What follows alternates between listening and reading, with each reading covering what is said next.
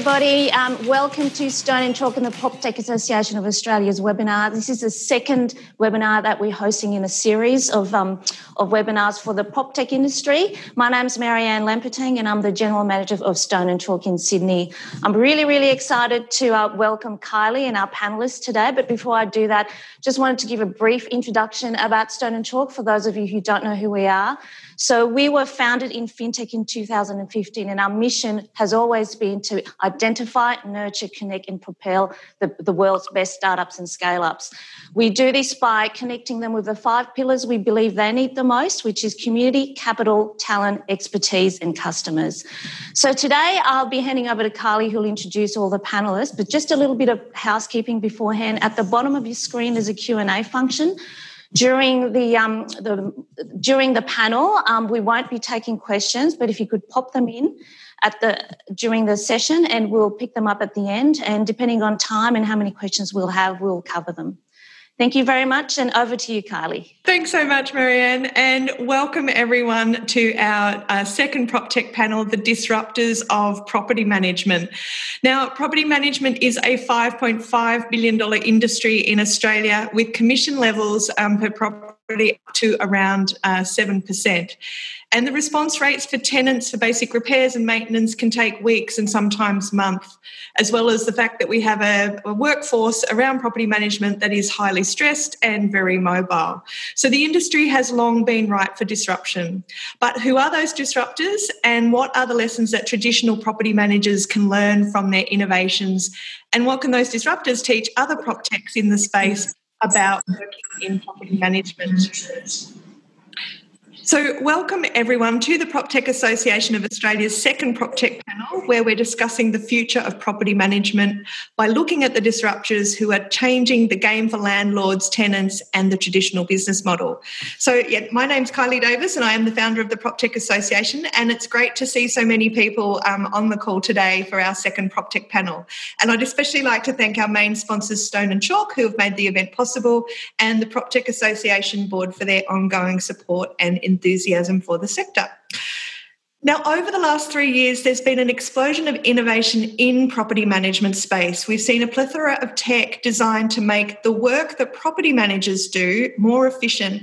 And this ranges from the introduction of AI to the challenging the need for trust accounting and automating many of those really dreary admin tasks that um, PMs have been obliged to do for rentals so that they're compliant with legislation and to get tenants in and out of properties. But is that work enough? And has this tech been focused on the right part of the market?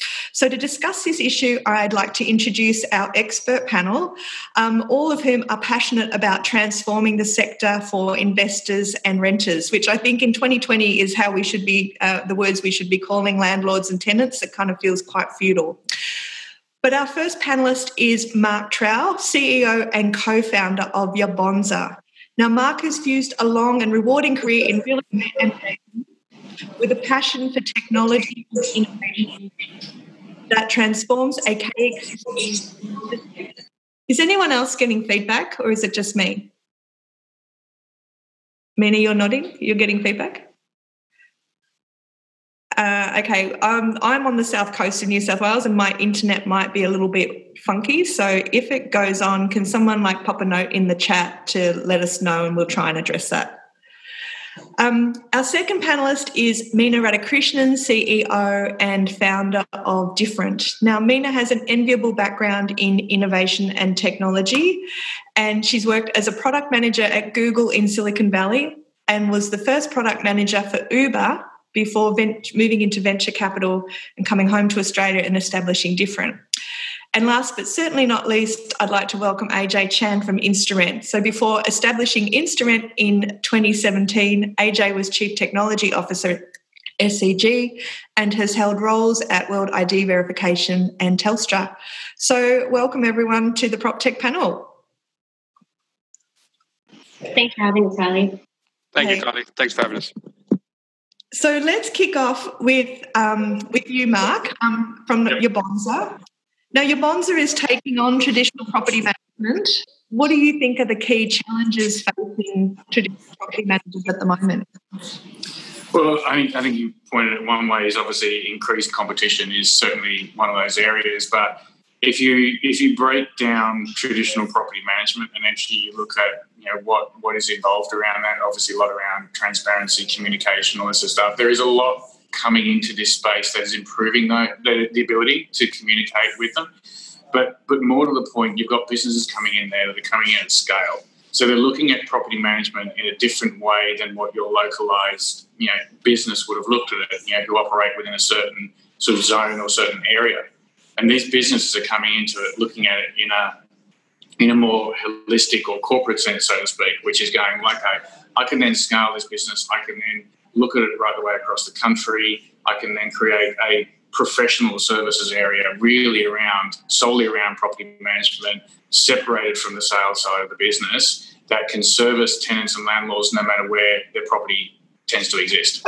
So that's really some of the things you're getting, and, and because of it, it's these businesses start looking at driving efficiency into the processes, huge amounts of efficiency, which then is passed on to the landlords, the tenants in terms of price. Um, so what you're seeing, I guess, from a lot of these prop tech players coming in around the property management space, and when they're lowering fees, it's not necessarily about lowering fees to try and win business. It's about lowering fees to make it consumer to, to what you know people to what the service level actually costs.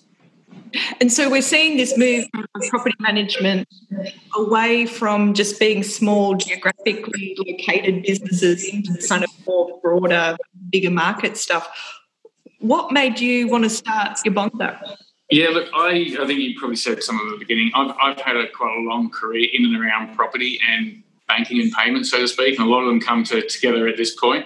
So I started uh, a career in property management 28 years ago here in, in Sydney, and also likewise just after that in the UK for quite a number of years before ending up at uh, Macquarie Bank and actually running a lot of the prop tech or the, the real estate technology for Macquarie Bank. And we would do a lot of deep dives into actually real estate businesses themselves and you know look at the efficiency around those businesses. And inherently, in, in looking at those businesses, it was not necessarily bringing in the technology that was going to make them efficient. It needed a wholesale change in the business model itself. And so, you know, having my own investment properties in the UK and also in Australia, I was faced with that problem around myself around, well, I need, you know, I need someone that can look over two of them, even though they're in different jurisdictions. I need one single view. I need this better communication, transparency. Tech will bring in a certain way, but I need to be able to then change the way that the business operates itself. And then that's effectively how Yabonza was born. I came out of Macquarie Bank and thought, well, you know, who better to try it than myself? Fair enough. So your business model, you charge just a fraction of the price of a, a traditional property manager. Yep. And, and a lot of audience questions around that that was submitted previously. Is this disruption just around the price? No, the price is the last thing to do with it. You know, we know you'll never survive on a price game alone. Um, we've seen it in a lot of other industries it's, it's got to come down to a lot of the key factors around, you know, transparency, communication. But how we look at it also is we look at property as an asset for a landlord. They buy a, they buy an investment property if, they, if they're investing into investment property for a certain reason, either income, capital growth. There's, there's a number of trigger points in there. So really what you've got to do is you've got to work with that. At the same time, you've got this tenant sitting on the other side as well. You know, and you've got to view the tenant as a guest. You know, like a hotel, you've got you know, a guest comes into a hotel, um, that's you've got to make it attractive for them.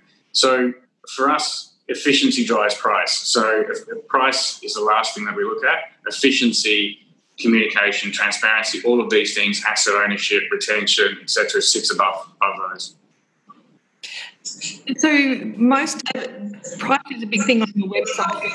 Yeah. So are clients, uh, are your landlords coming to you attracted mainly to the cheaper price? Or are they? We, we get a number of things. Um, repairs and maintenance tend to be the biggest thing that people come to us for. Um, frustration around repairs and maintenance, which is which is quite interesting. Where we tend to attract um, most landlords from is the fact that our serviceability area, we're not constrained to a particular localized zone we can manage property right the way across Australia, no matter where it is. And in fact, we do that today. We manage properties from you name it, Alice Springs, Mount Isa, Darwin, to you know, obviously all the capital cities. It, it's irrelevant to the area that we're in. And what we're finding now as a result of that, when we started out, our average um, landlord had 1.2 properties. That's now ticked over two. And we're finding now the average landlord coming on has between sort of six to 20 properties. So we're finding what we're getting now is landlords wanting one point of call.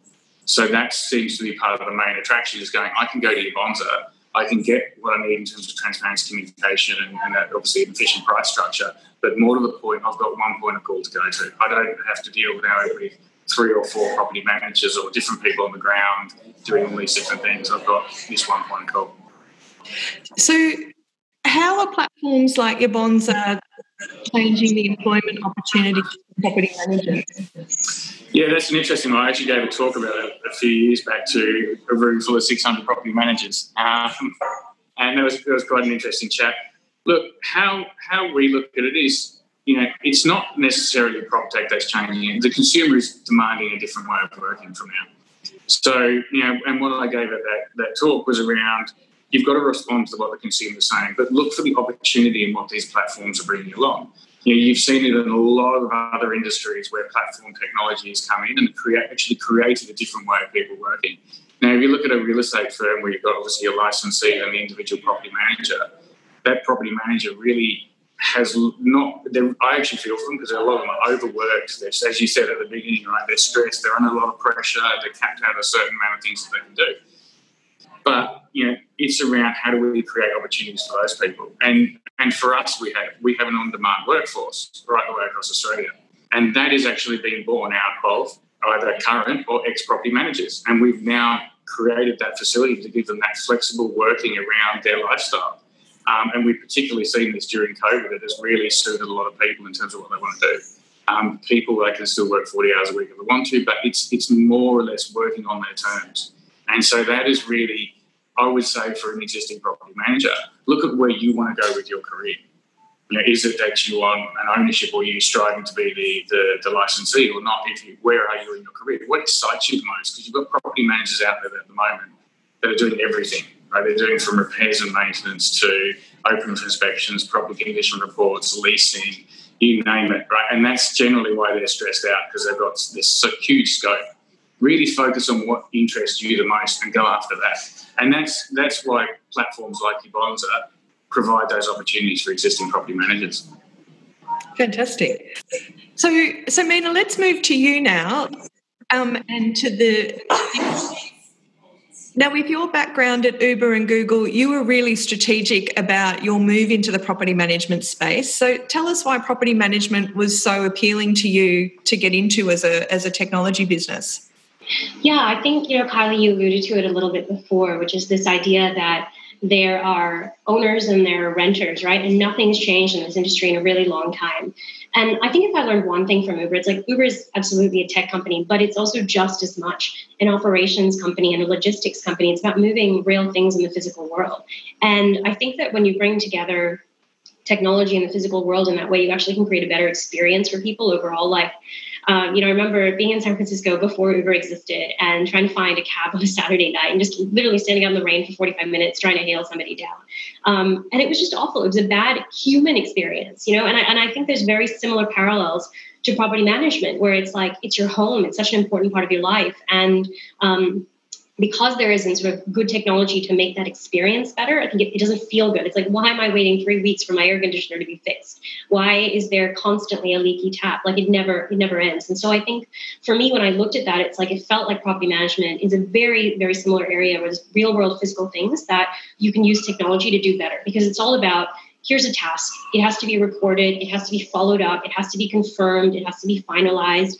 And you know, I think as as people, like the things that we're really good at, sympathy, compassion, empathy, negotiation, those all play a part in property management as well. But there's just this big component of like have a task, follow up on it, and make sure it's done. And I think that's the stuff that technology is really good at. Um, and it felt like there was a way to make this just a better human experience for both owners and tenants using technology to do so. So, so what's what's wrong with traditional property management with the way that we've done it, with one person trying to look after um, a landlord and a, and a tenant on the other side? Yeah, I wouldn't. I wouldn't frame it as, as wrong or right. I think there's different ways to be able to handle it. I think some of the um, some of the concerns that arise, right, are that you typically have one property manager managing everything to do for 150 um, portfolios, right? That includes actually um, running out to the house to do inspections, to do routines, to manage whatever needs to be done, and it's really hard. It's really hard to be in the office because you've got to drive 30 minutes to go somewhere, spend two hours there, come back. In the meantime, that's five hours away where you haven't responded to anything. It's really tough. People can get frustrated and they can get upset because there's no like what's going on? Why hasn't this person replied to me? Even even just to say like hey i'm out of the office. I'm doing this thing. It's, it's really tough. I, I, think a second thing is that while there is technology in the space um, the technology is about tracking. It's not about doing the job, right? And so I think that makes it harder as well because at the end of the day, you still have to do everything and it can get overwhelming because um, property management is a tough business. It's a really tough business. It's a lot of people coming to you with problems most of the time, right? And I think as a property manager, you need support, you need processes, you need technology that, that takes away some of your work. And I think that's the really challenging thing. It's like it's hard to expect one person to do all of it for one set of things and, and, you can never really become an expert at things. You can't become just really really good at understanding maintenance or great at managing the process of lease renewals or doing any of those kinds of things whereas the approach that we take at different is more of a specialized approach in that way right? We have a team of people that works on things and teams of people are responsible for um, core areas. So our maintenance team for example um, has really clear and accountable business metrics. They're they're responsible for making sure that 90% of um, you know requests, maintenance requests that come through are assigned, closed, and fixed within 14 days of it going to a tradesperson. And we measure that. We know like exactly how long it takes for us to do every single maintenance request. We know where that is. And because our team owns that metric, they have so much. Um, they they just work so hard to get it done because they know that that's that's theirs and they own it. And I think that that's a really powerful thing. Fantastic. So you different charges a flat fee. So you know, like uh, what hundred dollars uh, um, per property. Yeah. And that's both significantly cheaper to what property managers charge, but it's also even uh, cheaper than what the other the other disruptors on this panel are charging. So, are you? What what makes up that fee, or how are you able to charge that fee? And and are you actually even disrupting the disruptors? uh, don't know about that. I'll, I'll, leave that to them. But um, you know, in terms of how we pick the fee, you know, as Mark alluded to earlier, that's the least important part of our of our conversation with owners and with renters, right? Like it's like, yep, it's hundred dollars, great. Let's actually talk about what you need and where you're trying to go from, and, and it just makes it really simple. Like we put our pricing up on our website, like it's front and center. It doesn't change for anybody because we don't need to offer discounts. We don't need to do anything more. That's just our price. That's who we are, and if you don't like it, that's okay too. Um, so I think that it just makes it a lot simpler to be able to focus on the real value to owners, which is around transparency, communication. Um, and, I, and I think the biggest thing is I, I just don't think percentage fees are fair. Like I don't think that, for example, a two bedroom apartment, just because it's in an area that the owner happened to choose that is more popular with people and costs $100 more a week, what has the property manager done to then reap the benefits of that? I, I just don't think it belongs there. So, um, you know, my view on it is that I think a flat fee is fair because it represents the actual value of work that we do, whether it's a one bedroom or two bedroom or three bedroom. The work doesn't matter that much. It's it's fairly similar, right? Like I can tell you that most any given time, like 20% of properties have an open maintenance request. Um, very few properties have more than like two, three, four pro- maintenance requests in a year. Um, so like we can manage that process around it. And that hundred dollars was meant to, you know, it's created from point of view of just being fair, simple, and easy to understand. Um, and we can provide a high quality service um, at that price and continue to thrive. And that's what we want to do. In fact, if there's a way for me to bring it down even further, I would do that too. So, so what's the information that different able to provide to investors or to tenants uh, or to renters that traditional property management doesn't or doesn't do very often? Uh, so sorry, Kelly, you just you just broke um, broke out a little bit there, but let me just make sure I understand the question. Um, the question was around what is the information that different can provide to an owner or a renter that a traditional agency wouldn't be able to. Yep, that's it. Um, yeah, I think it, it, comes in a couple of key things. One is because um, we our business is based on technology and on data first and foremost, right? So, for example, when a tenant logs a maintenance request with different, um, look, you can you can send you can have tenants send requests by email, by SMS, by all of these things. Challenge is that what you're dealing with at that point is just a bunch of free text, and it's really hard to take free text and analyze it. So what we do is that when a tenant logs a maintenance request, um, it's not hard to do, but it does require a certain amount of data. You have to say the room that it's in, um, or whether it's throughout the whole property. If it's in a particular room, what is the specific type of issue? You have to add photos, you have to add videos, because we need to be able to um, get get the right tradesperson out so that they can do a good job on it. And secondly, make sure that the owner is aware of what the situation is. So if there's additional context that they can provide, then they can send that to us. So when a owner receives um, a request for approval of a maintenance request, they're not just getting some text that says, "Hey, there's a problem in the house and the leak's not there's a there's a there's a leak in the bathroom." Actually, what you're seeing is like, "Hey, there's a problem in the house. It is in the bathroom. It is a leaky or dripping tap." here are the photos, here are the videos of it, here's additional details. In fact, tenants can even just like record a little video if they want, or just speak to the speak to the app directly. And so it's really clear. So when that comes through, I think an owner has a lot more confidence that um, basically, like, okay, great, I actually know what the problem is, so I can go ahead and approve this with one click um, and, and pull that through. And then, and then, because all of it runs through our system, as soon as a request is assigned, the owner gets an automatic push notification to update them to let them know that it's been assigned. So does the tenant. They get the contact details, and the tradesperson gets all of the same information as well, right? Um, and so each time that a request moves through, when it's been scheduled, after it's been completed, all of that just gets automatically updated and shown to an owner, to a tenant. In fact, we even ask tenants for their satisfaction and feedback on how a maintenance request went. Um, and so I think it's it's that aspect around it, right? Where it's like if you're a traditional agency and you have to go follow up on every single maintenance request and update the owner and the tenant and the tradesperson every time a change happens, you just can't do it. Like there's just physically not enough time in the day, which is exactly where I think technology starts to come into play on this. And then, you know, there's the whole payment side of it. I think also, as Mark alluded to earlier, like I think there's a, as a saying, every company is a fintech company, right? Like we handle all of our payments on behalf of all of our all of our um, owners and and and uh, and renters, and as a result, like because all of that's running through our system, we know exactly when um, when a payment is dishonored, and there's an automatic follow up to go through and get it out. The owner's made aware of it. All our invoices are automatically tagged back to a maintenance request, so we can identify if an invoice comes in for a maintenance request that hasn't been approved. Nothing gets paid out in that way. So I think that that's the real value of of building technology around the home is that um, what you get is the data is the really powerful piece that allows you to very deeply understand homes in a way that I think traditional software and traditional agencies will struggle to do.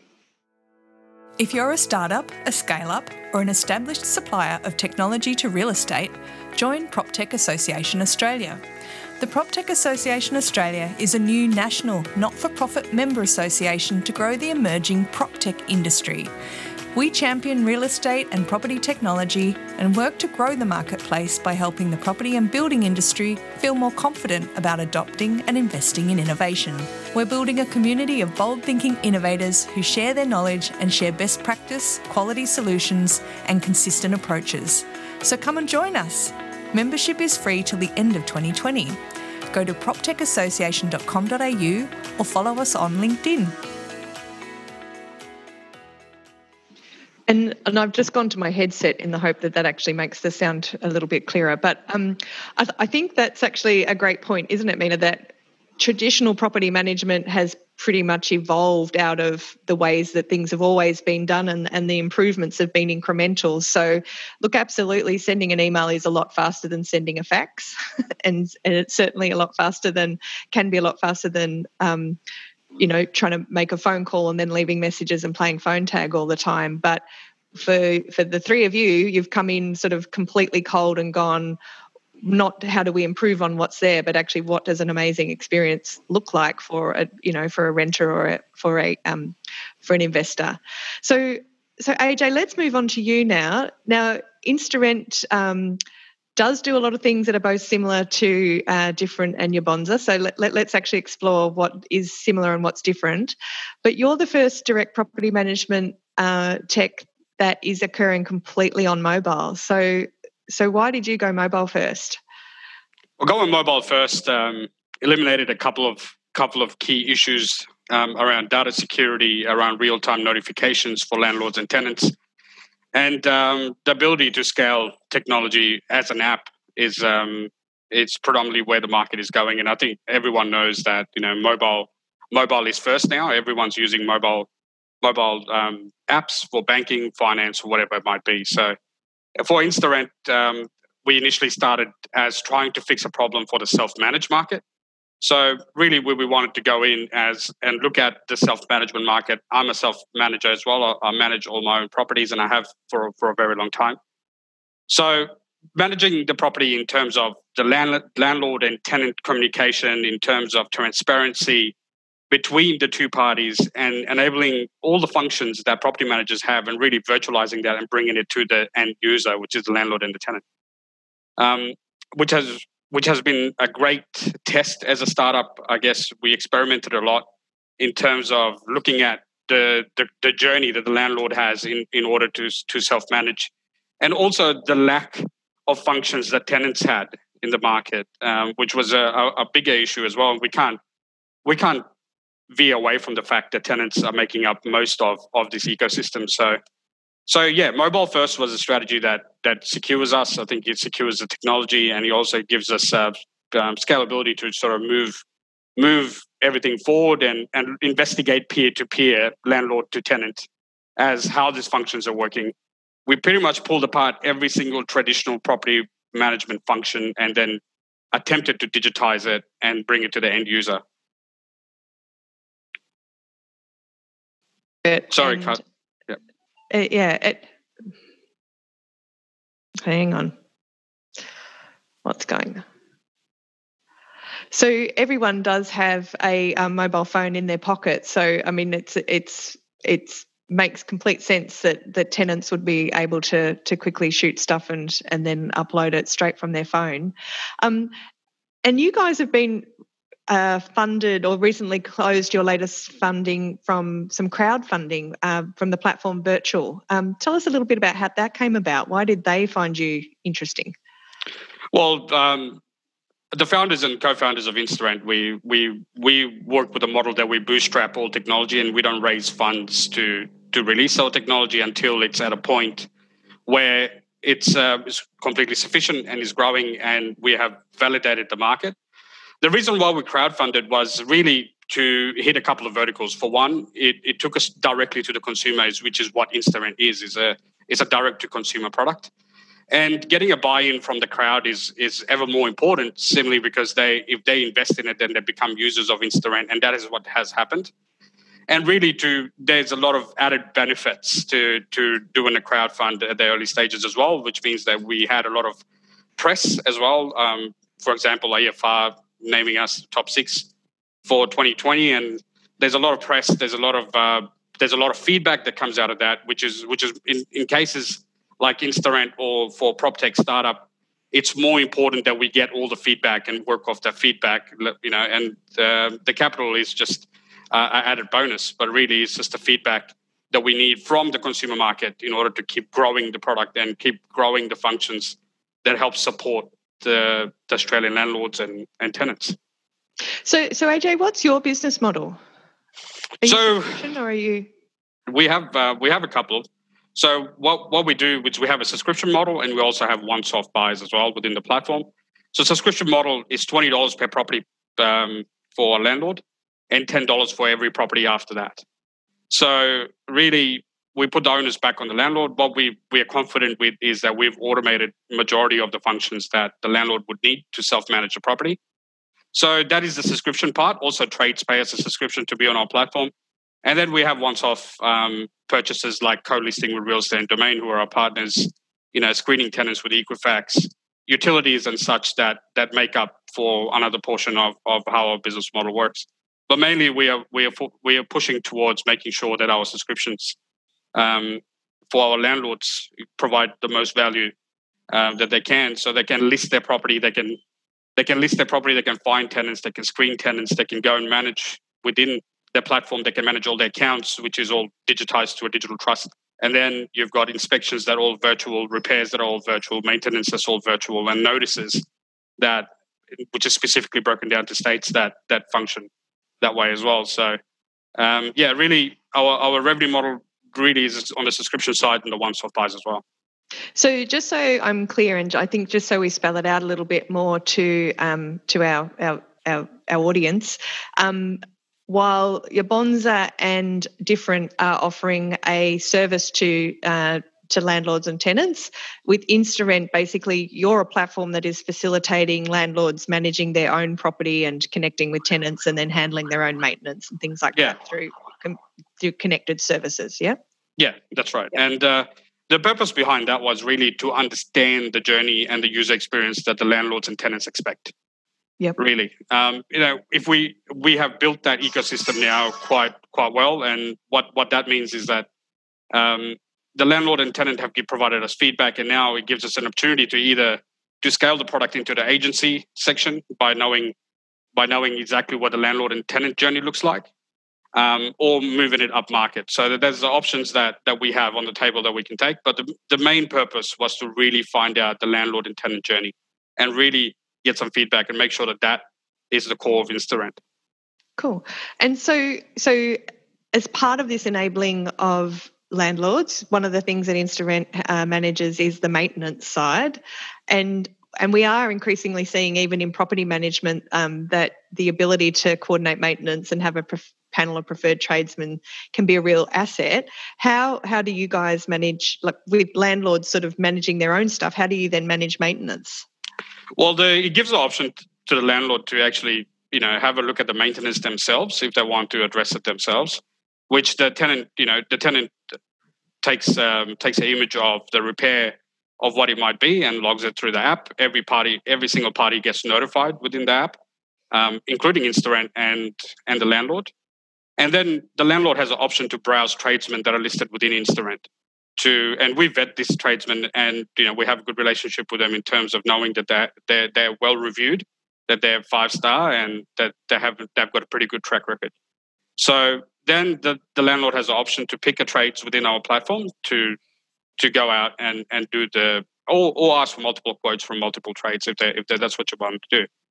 Mm. Um, and digitizing it really is from our perspective is how quickly the repair gets attended to. And it's about minimizing the conflict between the landlord and tenant. And the repairs is one of those things that cost that all the time, where a tenant would would log a repair and then no one will attend to it. And in terms of traditional property management, um, it, it, does take a while for a property manager to get to that and, and address that. So because it's real time, it's all in an app, it's all notifications get sent in real time to everyone. So then everyone's on top of their repair, and then the landlord can browse tradesman and, and agree on what it is. And once the tra- once the repair is done as well, then the tenant has to sign off on it. They go tick, yep, the, the repair was done satisfactorily. The landlord does the same, and the trades does the same. So the ecosystem actually connects all three of them and gives them all the functions that they need to make sure that that repair gets dealt with as soon as possible. Fantastic. So so look, let's let's open it up to some general questions from from each of you uh, that to for you to all kind of to dive in on. And we do have an awful lot of um, audience questions, which is fantastic.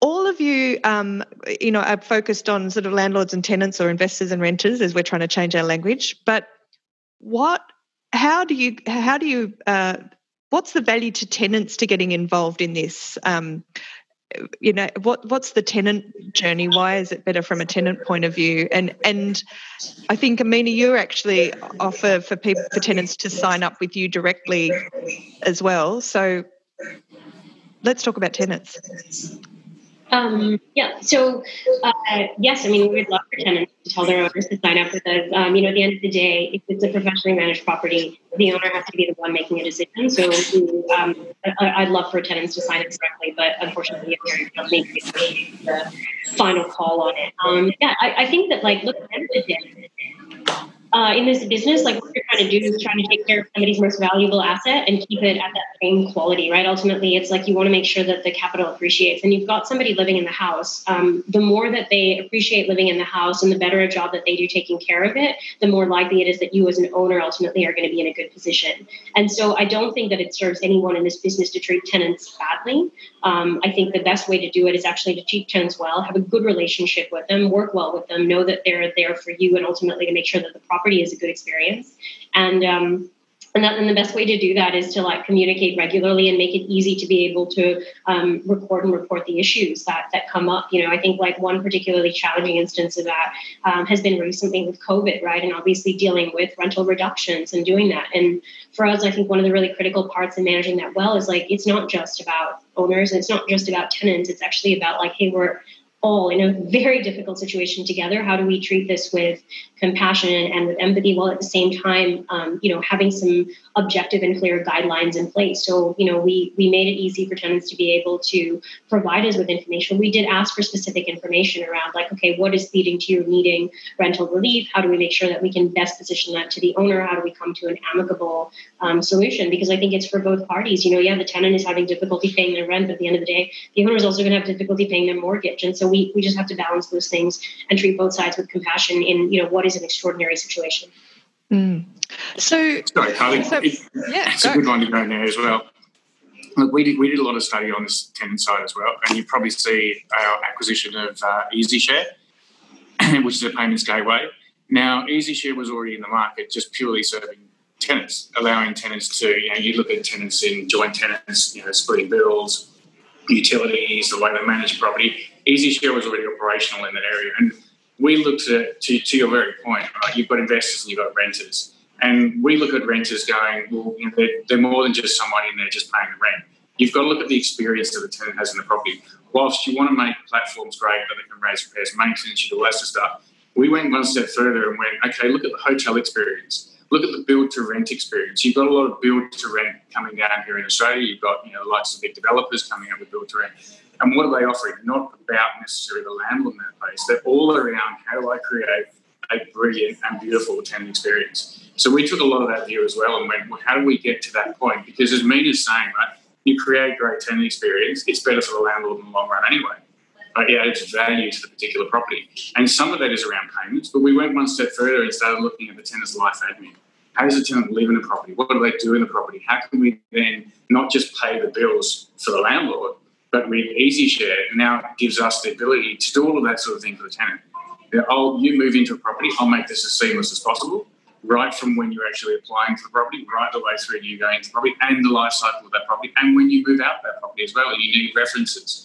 So what we did is we took that whole holistic view of how someone interacts with the property and how we can make the experience of their everyday interaction with that property better. And that's really an important part to go because we view the tenant like a hotel as a guest. You want them to have a great experience. Mm.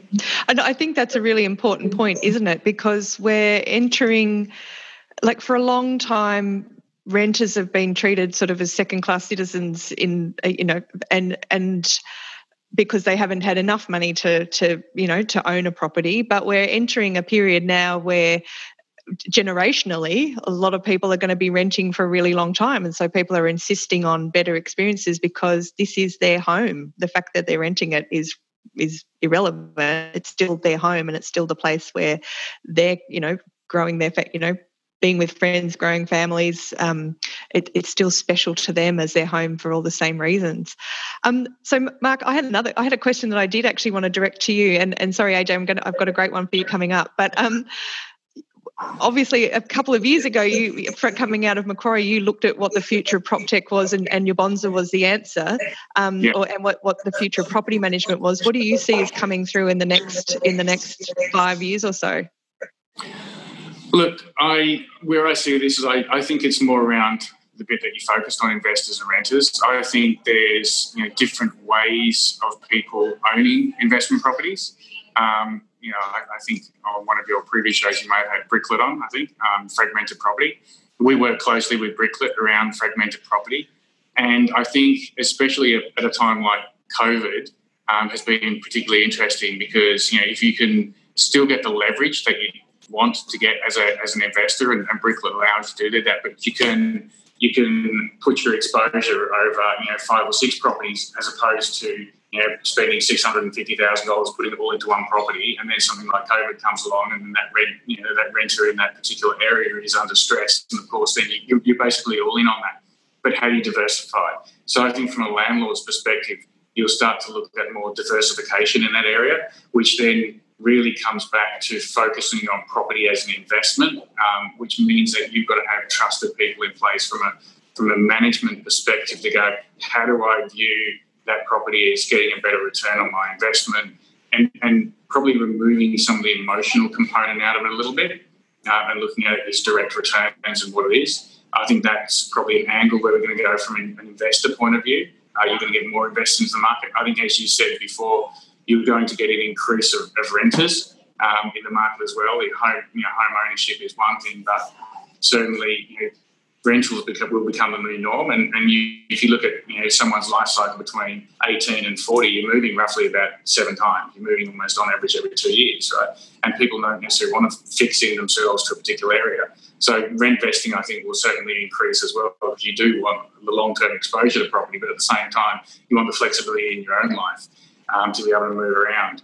And I guess when you look at things, then the brands that you're moving around with, you want to go into somewhere knowing what experience you're going to get when you get into a particular property. Look at McDonald's, right? There's a lot of companies in the past that have done this well. You walk into one wherever you go around the world, you know what you're going to get.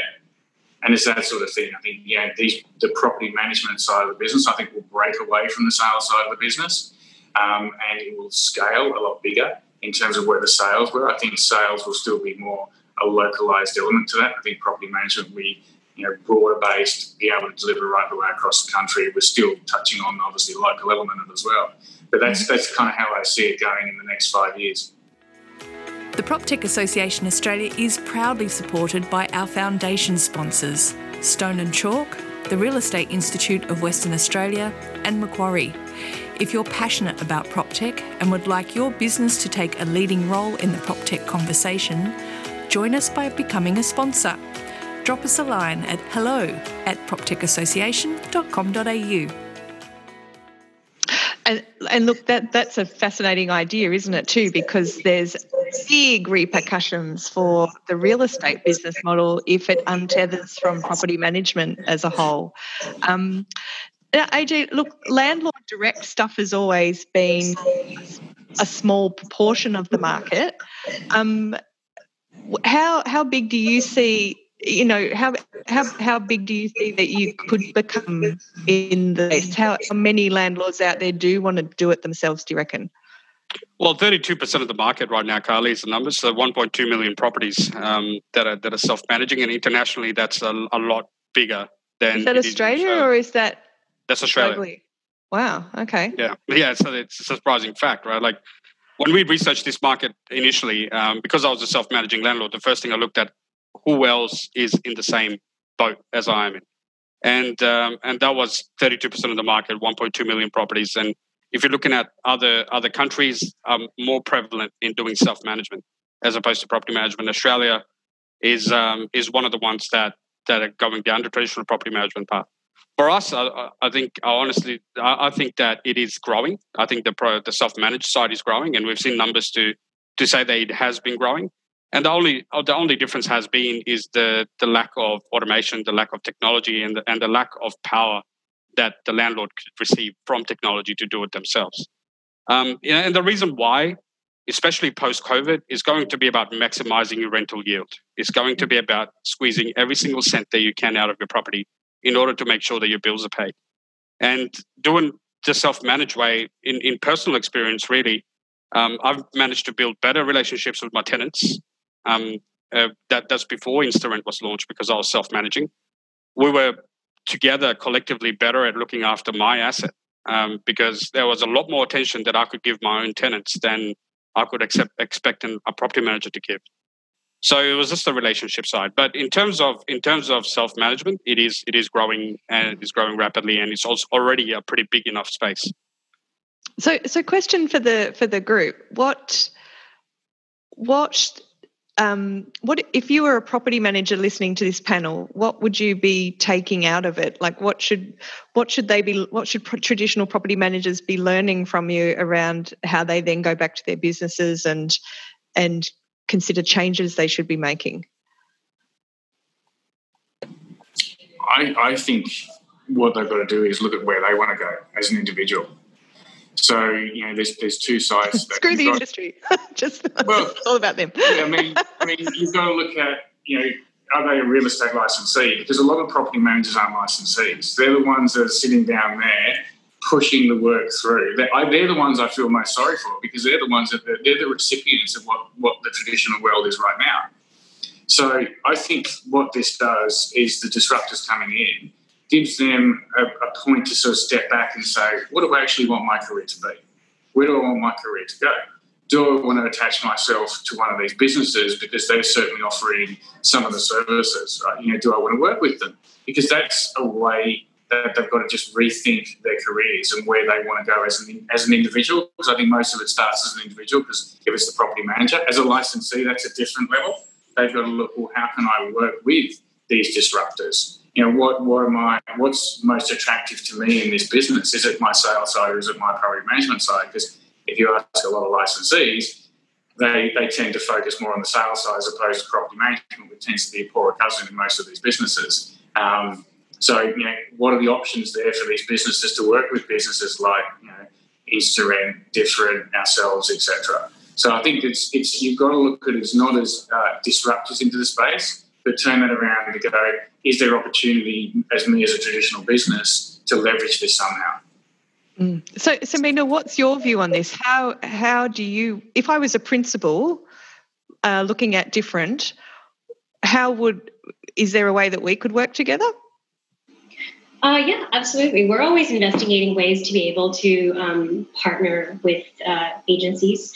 Look, I, I, think a key thing is like this is a big business in Australia, right? And it's like we definitely don't spend our time thinking about like, oh, how do we how do we beat other disruptors in this space? Like for us, our focus is how do you offer a singularly great experience to owners and to renters? And I, and I think that that's what drives everything we do. It's like, is this gonna is this gonna create a really efficient approach for our operations team to ultimately be able to make sure that the right thing gets done by the owner and by the renter and that's what we spend all of our time focusing on and i think at the end of the day like that that's where that's how you win right it's like how do you create something that's so great that nobody wants to leave you that's the most important piece of all of this Mm. So, so how hard has it been for you guys to get customers? How trusting have investors and landlords and tenants been with you? That's one of the that's a question we've had from the audience. Yeah, I think I think with any business, when you start, um, you start small, right, and you grow from there. Um, we've been very fortunate to have some really great um, investors on our team. Um, so, uh, you know, our, our very first investor, um, and from like back when we were we were nothing, when we had, I think, my my husband's cousin, his other cousin, and a friend as our, as our. And when you say investor, you're talking about property investors. We're not talking about VC investors or you know money investors? I, I am talking about VC investors. I'm, oh, okay, right. I think that the value of institutional investors is that um, they they've seen a lot of these things happen before, right? And in, in, these same industries, and there's a lot of great like parallels and just sort of um, pitfalls to avoid that they can point out. And regardless of whether it's property management or other industries, it's just like every small business has to start somewhere and has to grow. And like there's there's very common things that happen along the journey of growth that I think institutional investors bring a great deal of insight into and can help you kind of get around and, and manage that. So I think for us that's been really great to have those investors. But in addition to that, like the a VC investor also happens to officially be a property investor, and many of them have friends, and many of them have referrals. So, like, you know, I think a couple of things that help us are that we um, we're not uh, based in one specific geographical area. We don't only operate in one or two suburbs. We're like all throughout um, the major cities in which we operate: Sydney, Melbourne, and Brisbane. Um, now the Gold Coast, and now the Central Coast as well. Um, and so, as a result, like what that means is that the number of just quite frankly, the number of investors is much larger because our base of operations is larger. And so as a result, I think that helps us a lot in terms of getting um, the again being able to reach out to more people um, in a broad way. And there's a lot of different ways by which we acquire customers, but obviously online marketing is one of those things. Brand referrals, and you know, referrals are a continual and growing base for our team because every property investor knows another property investor. Um, and I think if you can if you can show that you're doing the right thing by one person, they're much more willing to recommend you to your friends and family. Mm. AJ, how have you found it? How have you how have you found your market out there of you know landlords who who want to manage their own property? It, it has been one of those changing the perception of the market really, but we we ideally we went out for the self managing landlords. They're currently self managing, so it, it it the feedback has been great. Like we have because we have digitized all the processes that the landlords were after, and we're constantly gaining feedback as to what should be developed and what functions are necessary for the landlord and the tenant to efficiently self-manage. Um, we're getting ever closer to the to the end result, to the to the end point where everything is everything is how the feedback dictates it should be. Um, from a self-management perspective, it, it, has, been a welcome change because not a, not many landlords have had technology to to do this, and they were doing it on an Excel sheet, which is again, um, you know, quite quite uh, quite susceptible to problems that you could have uh, yeah. while you're managing your your property as well. So yeah, the, the feedback has been great, and also the adoption of the technology has been has been quite rapid as well. And post COVID, we've seen yeah numbers that we could have, that that have been really good in terms of growing the platform quite rapidly. Um, since since we had say Airbnb, for example, that was grounded out of the New South Wales market, you know, we had agents that were grounded, and what what that meant was uh, everyone was looking for a long term solution that would provide them a similar sort of functionality that Airbnb did. Um, and that's a lot of properties that hit the market all at once. Mm. So so it it has been it has been good growth for us. It, it, it, I think the technology adoption itself is, is starting to ramp up. I think a lot more people have a lot more time to start looking at how they can efficiently manage their property portfolios and how they could do things differently. Uh, so it has been it has been um, a great learning for us, and I think it would have been for all the other projects as well, because COVID has sort of brought in um, the the technology adoption that the landlords are landlords and tenants are experiencing, and also um, a more of a push to find out how they can maximize the rental yield. And the second biggest expense in most cases in your property is property management. First is your mortgage. Second is your property management. So, right. so it has it, it is interesting times definitely, but um, I think technology and automation definitely are the way forward, either for agencies, traditional agents, or the prop tech uh, disruptors that are, that are entering the market or are in the market. So, what's the response been from principals and traditional property managers to to your tech, um, Mark or Mina? Are they embracing it, or are they sort of going, "Oh, it'll never take off. We don't need to worry about this"? It's it's, it's mixed. Um, it's certainly mixed you get believers and non-believers, but I mean that's that's just not in this industry. You, you see it in all industries. I mean, I mean, it came out of Uber there, right? And you, you can see what the response was from taxi drivers around around Uber. I mean, that's a that's a uh, classic. It'll never there, take right? off. it'll, it'll, never take off. You know, you see what they're saying around the world.